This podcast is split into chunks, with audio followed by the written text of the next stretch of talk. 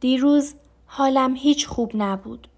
ببخش اگه درباره دور انداختنت و اینکه چیزی نمیفهمی حرف زدم. همش حرف بود. تصمیم من هیچ تغییر نکرده.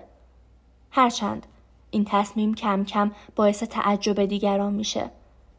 دیشب با پدرت صحبت کردم. تلفنی بهش خبر دادم که تو وجود داری.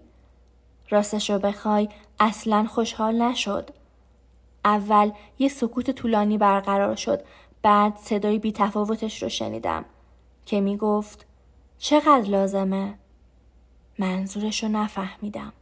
جواب دادم به نظرم نه ماه شایدم هشت ماه. گفت من از خرجش حرف می زنم. چه خرجی؟ خرج این که از شرش خلاص بشی. آره درست همین کلماتو به کار برد. انگار تو فرقی با زباله و آشغال نداری.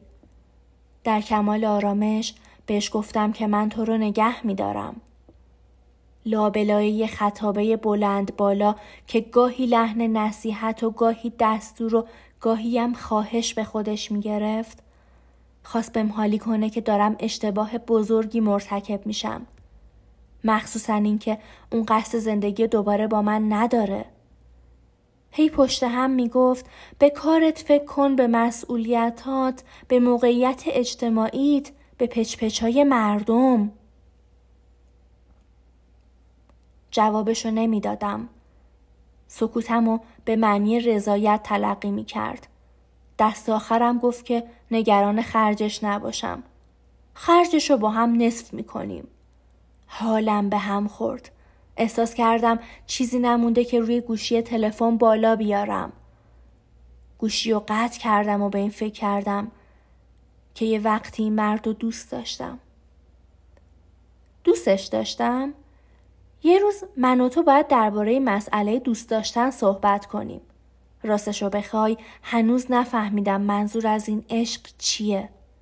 نظر من اینه که عشق حقه بزرگ و عظیمیه که به خاطر آروم کردن و سرگرم کردن مردم اختراع شده. هر کیو میبینی از عشق حرف میزنه. کشیش‌ها، آگهی‌های تبلیغاتی، نویسنده‌های ادبی، دست اندرکارای سیاسی و بالاخره اونایی که حقیقتاً عشق میکنن. من از این کلمه کذایی که همه جا و به همه زبوناست متنفرم.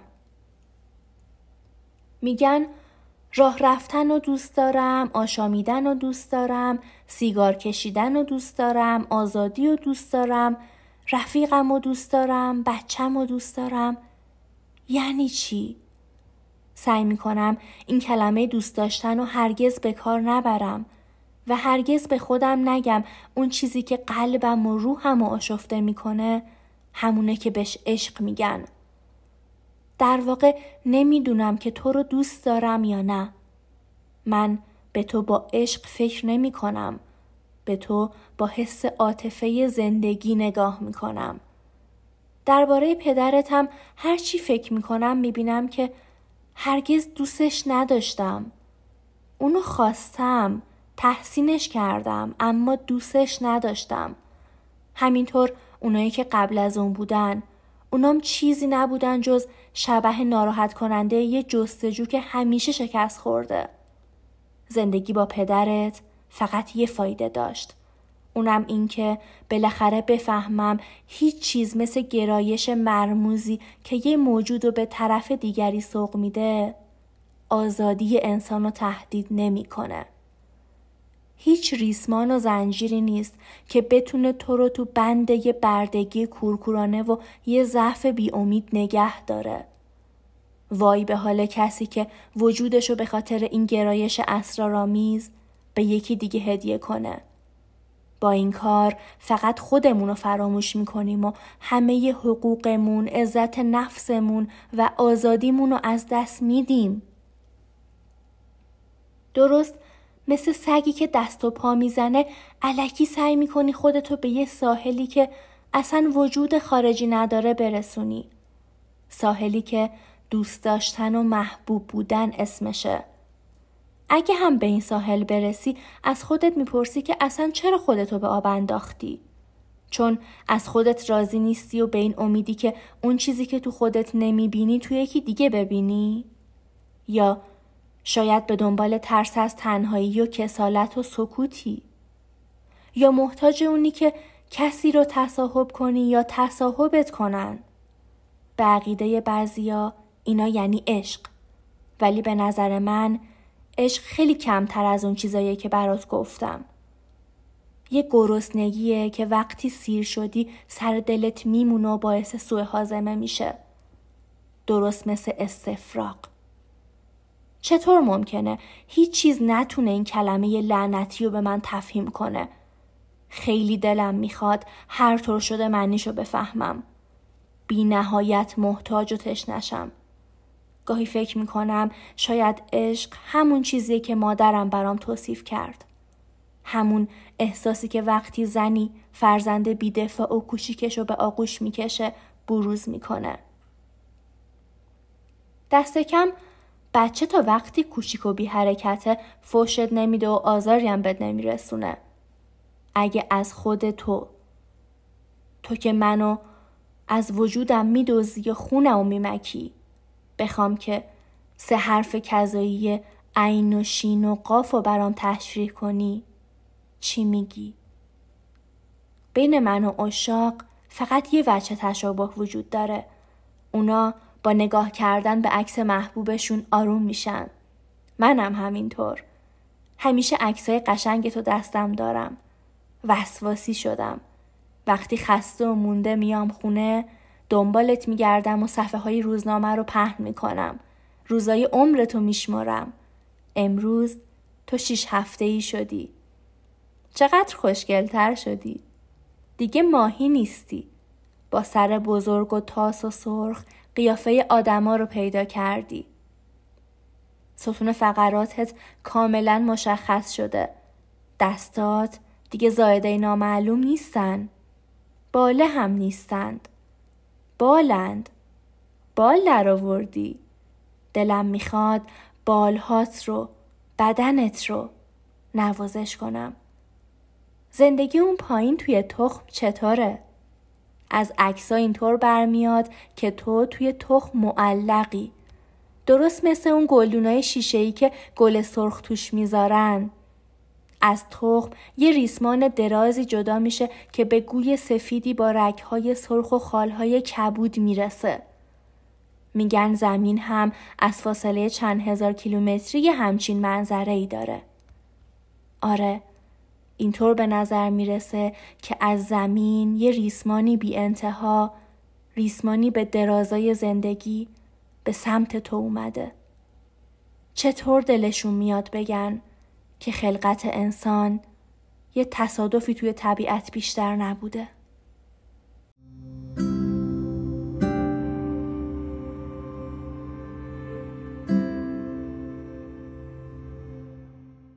دکتر گفته که آخر شیش هفتگی دوباره خودم رو نشونش بدم.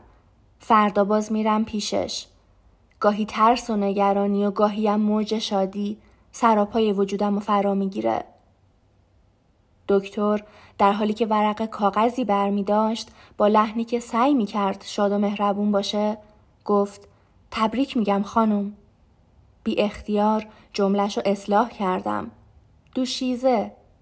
مثل این بود که سیلی آبداری به گوشش زدم. شادی از چهرش محو شد. با بی‌تفاوتی گفت آها. بعد با قلم روی خانم خط کشید و نوشت دوشیزه. به این ترتیب بود که تو اتاقی سفید به وسیله صدای مردی سفید پوش علم رسما به من اعلام کرد که تو وجود داری. اول از اصلاح اسمم رو نسخه تعجب کردم. این واسم پیشاگهی ابهامات آینده بود. علم هم وقتی به من دستور داد که لباسامو در بیارم و روی تخت دراز بکشم تو لحنش صمیمیتی نبود. تشخیصش احساسی توی من برانگیخته نکرد. خودم میدونستم که تو اونجایی. هم دکتر هم دستیارش به صورتم نگاه هم نمی کردن. انگار خیلی زشت بودم. برعکس نگاه‌های طولانی و کشداری با همدیگه رد و بدل می‌کردن. وقتی رو تخت دراز کشیدم از اینکه پاهامو از هم باز نکردم و جای درست نذاشتم، اوقات دستیار تلخ شد. به زور پاهامو کشید و گفت اینجا، اونجا. تو اون لحظه احساس کردم یه قطعه گوشت سخت و مسخره بیشتر نیستم. لحظه‌ای بعد وحشتناکترین قسمت ماجرا شروع شد. دکتر دستکش پلاستیکیشو به دست کرد و انگشتشو به زور تو بدنم فرو کرد. با انگشت کندوکاف کرد، فشار داد، کندوکاف کرد. خیلی دردناک بود. فکر میکردم چون من ازدواج نکردم میخواد تو رو خفه کنه. بالاخره انگشتشو از بدنم بیرون آورد و گفت همه چیز خوبه، همه چیز عادیه. دستورهایی رم نوشت و توتیوار توضیح داد که بارداری بیماری نیست، وضعیتی کاملا طبیعیه و میتونم هر کاری که قبلا انجام میدادم ادامه بدم. فقط باید زیاد سیگار نکشم و تو آب خیلی گرم حموم نکنم و اقدام جنایت‌آمیز نکنم. با لحنی نگران پرسیدم جنایت‌آمیز؟ و اون گفت البته میدونیم که قانون این کارو منع کرده. برای اینکه تهدیدش قاطع‌تر بشه قرصای لوتئین تجویز کرد و از من خواست که هر پونزده روز یه بار برم پیشش و بعدم حق معاینه رو بدم به صندوق. تو تمام این مدت یه لبخندم نزد.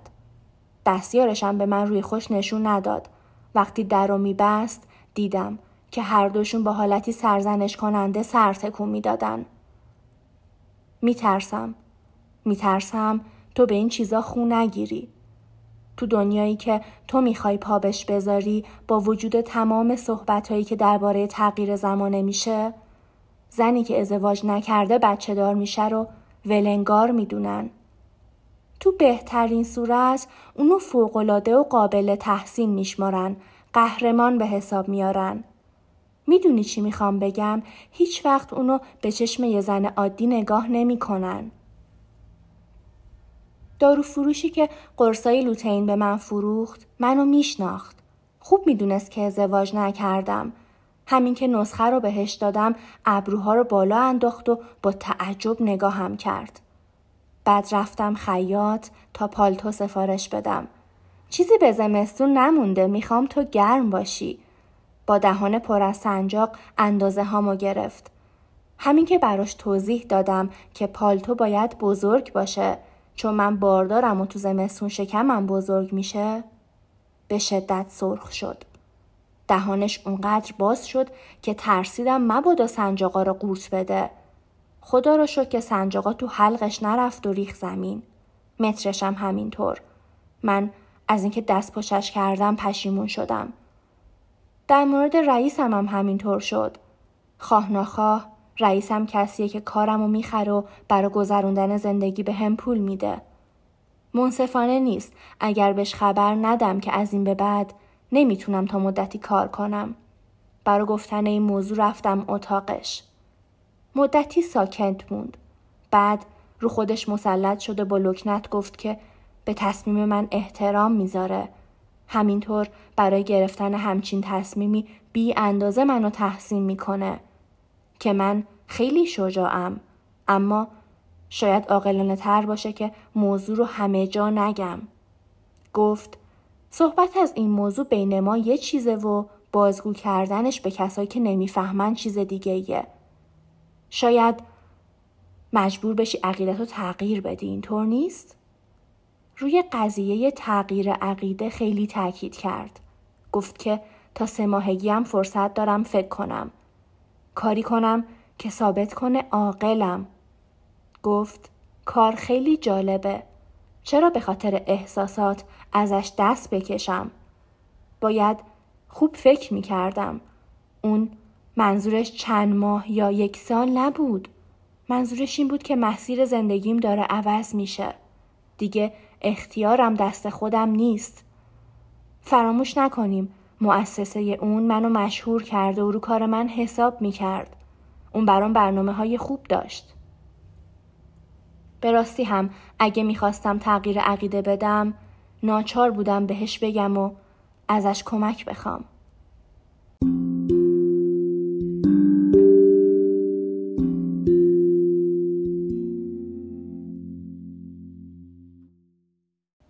پدرت یه بار دیگم تلفن زد. صداش میلرزید.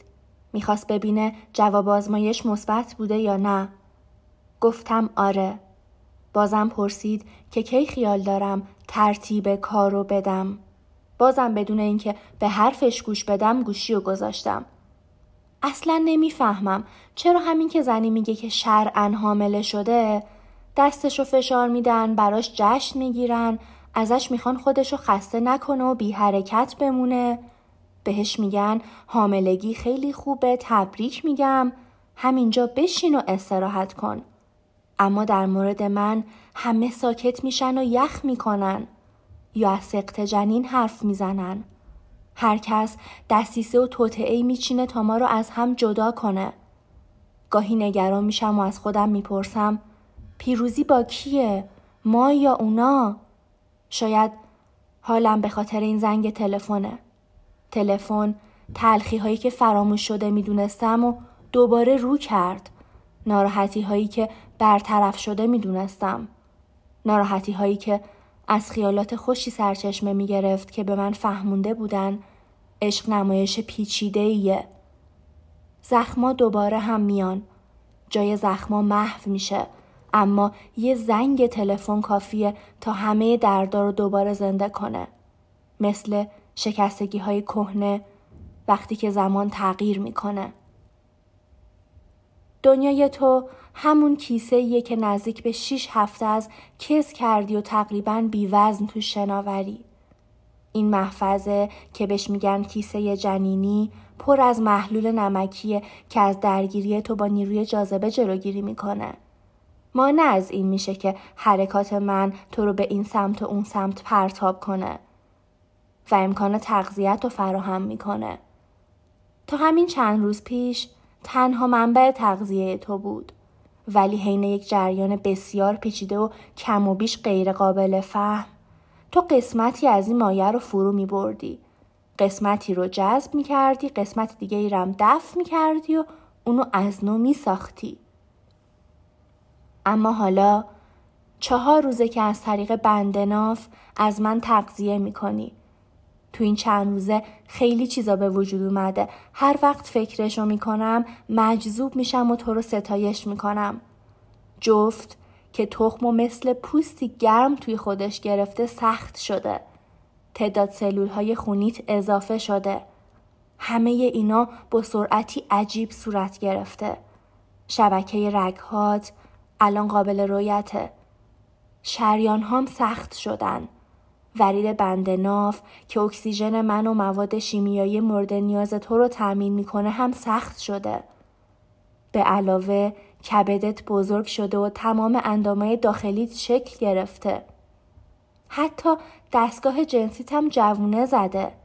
حالا خودت میدونی که دختری یا پسر.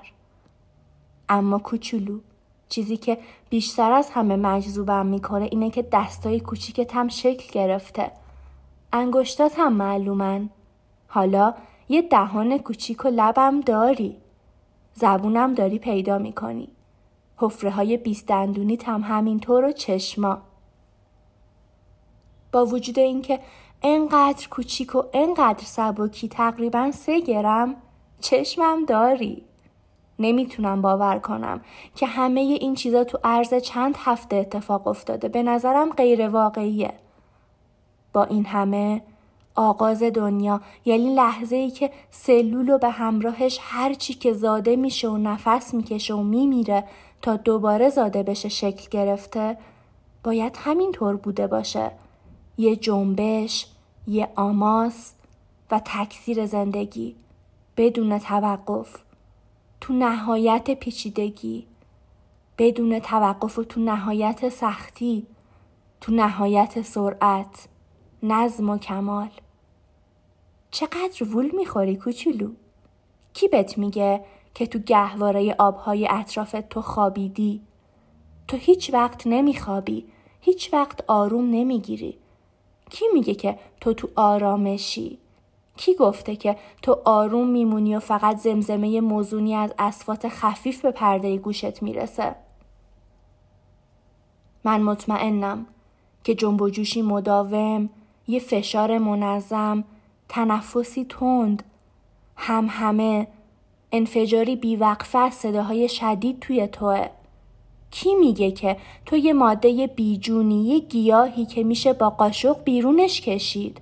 به من میگن اگه بخوام از دستت خلاص شم وقتش الانه. دقیقاً از همین حالا شروع میشه. یعنی میبایست من صبر کنم تا تو به یه آدم با چشم و انگشت و دهان تبدیل بشی؟ تا تو رو به قتل برسونم؟ نه، قبل از اون. قبل از اون تو کوچیکتر از اون بودی که بشه پیدات کرد و از جا کند. اونا دیوونن.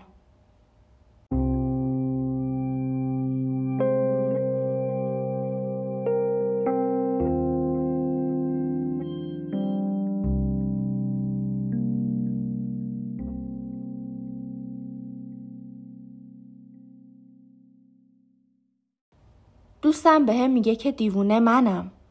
اون که ازدواج کرده در عرض سه سال چهار بار بچه سقط کرده. دو تا بچه داشت. به دنیا آوردن سومی براش امکان پذیر نبود. درآمد شوهرش ناچیزه. خودش هم شغلی داره که بهش علاقه داره و نمیتونه ازش بگذره. رسیدگی به بچه ها رو به عهده مادر شوهرش گذاشته. چون بیچاره خودش نمیتونه به یک کودکستان برسه. شاعرانه بودن چیز زیباییه، ولی واقعیت به قول دوستم شکل دیگه ای داره. حتی مرغا هم به تعدادی که میتونن جوجه به دنیا نمیارن. اگه از هر تخم یه جوجه بیرون میومد دنیا مرغدونی میشد. نمیدونی که خیلی از مرغا تخم خودشونو میشکنن و میخورن؟ نمیدونی که تو سال فقط یک یا دو بار روی تخم میخوابن؟ و خرگوشا، میدونستی که بعضی ماده خرگوشا نوزادای ضعیفشون رو میخورن تا به بقیه بهتر شیر بدن؟ آیا بهتر نیست که اونا رو از همون اول نابود کنن تا اینکه اونا رو به دنیا بیارن و بعد بخورن و بخورونن؟ به عقیده من بهتر اینه که اصلا به وجودشون نیارن. اما همین که چنین استدلالی میکنم دوستم خشمگین میشه. جواب میده که آره، قرص میخوره. از این کار رنج میبره ولی قرص میخوره. تا اینکه یه شب فراموش کرد و کار به سقط جنین اول کشید. با یه سوند. من درست نفهمیدم که این سوند چه جور چیزیه. فکر میکنم یه میله‌ایه که میکشه. در مقابل فهمیدم که زنای بسیاری ازش استفاده میکنن. در حالی که میدونن عاقبتش دردای بیپایان و گاهی هم زندانه. از خودت میپرسی چرا چند روزه که فقط در این باره باد حرف میزنم؟ خودم هم نمیدونم. شاید به این دلیل که بقیه‌ام تا حد شکنجه در همین مورد بام حرف میزنن، به این امید که متقاعدم کنن. شاید به این دلیل که خودم بدون اینکه پیش خودم بهش اعتراف کنم به این فکر افتادم. شاید به این خاطر که نمیخوام هیچ کس رو تو تردیدی که روحمو داره مسموم میکنه شریک کنم. همینقدر فکر کشتن تو امروز منو میکشه، اما گاهی بهش فکر میکنم. این لفظی درباره جوجه ها منو تو ابهام غرق میکنه. همینطور عصبانیت دوستم وقتی عکسای تو رو نشونش میدم و به دسته و چشمات اشاره میکنم. اون جواب میده که برای دیدن چشم و دستات حتی میکروسکوپ هم کفایت نمیکنه. داد میزنه که من تو تخیلاتم زندگی میکنم. به میگه که من به احساسات و رویاهام جنبه منطقی میدم. حتی گفت که پس اون نوزادای قورباغه که از حوض حیات خونت بیرون میاری چرا تبدیل به قورباغه نمیشن و شبا با صداشون بیدارت نمیکنن؟ من خوب میدونم که تو رو بی وقفه از این بی سر و سامونی دنیایی که داری آماده میشی بهش بیای، از زشتی های روزمره‌ای که مرتکب میشیم دارم آگاه میکنم. دارم افکار خیلی پیچیده‌ای با در میون میذارم، اما اطمینانی آروم آروم داره تو من جون میگیره. اطمینان این که میفهمی، چون از همین حالا همه چیزو میدونی. این وضع روزی شروع شد که با مغز خودم داشتم کلنجار میرفتم تا برات توضیح بدم که زمین مثل همین تخمی که ازش زاده میشی گرده. دریا از آبی شبیه به اون چیزی که تو شناور هستی تشکیل شده. نمیتونستم اون چیزی رو که میخواستم بیان کنم. یه دفعه وقتی حد زدم که تلاشام بیهوده است، که تو همه چیزو، اونم خیلی بهتر از من، میدونی، فلج شدم. و این گمان که حدسم درست بوده ترکم نمیکنه. اگه تو اون تخمی که تو توش زاده میشی دنیایی هست، پس چرا اندیشه‌ای نباشه؟ مگه نگفتن که ضمیر ناخودآگاه همون خاطره زندگی قبل از ورود به روشناییه؟ آیا واقعا همینطوره؟ پس تو که همه چیزو میدونی به من بگو. زندگی کی شروع میشه؟ به من بگو، التماست میکنم. آیا تو واقعا شروعش کردی؟ از کجا؟ از اون لحظه که قطره نوری که اسپرماتوزوئید بهش میگن به تخمک رخنه کرد؟ از اون لحظه که قلبت شکل گرفت و شروع به پمپاژ خون کرد؟ یا از اون لحظه که مغز و مخشت به وجود اومد و کم کم شکل آدم به خودت گرفتی؟ یا اینکه اون لحظه هنوز به وجود نیومد و تو فقط یه موتوری تو دست ساختمون؟ حاضرم هر چی دارم بدم تا سکوت تو رو بشکنم، تا به زندانی که تو رو تو خودش گرفته و من ازش حفاظت میکنم راه پیدا کنم. حاضرم هر چی دارم بدم تا تو رو ببینم و جواب تو بشنوم.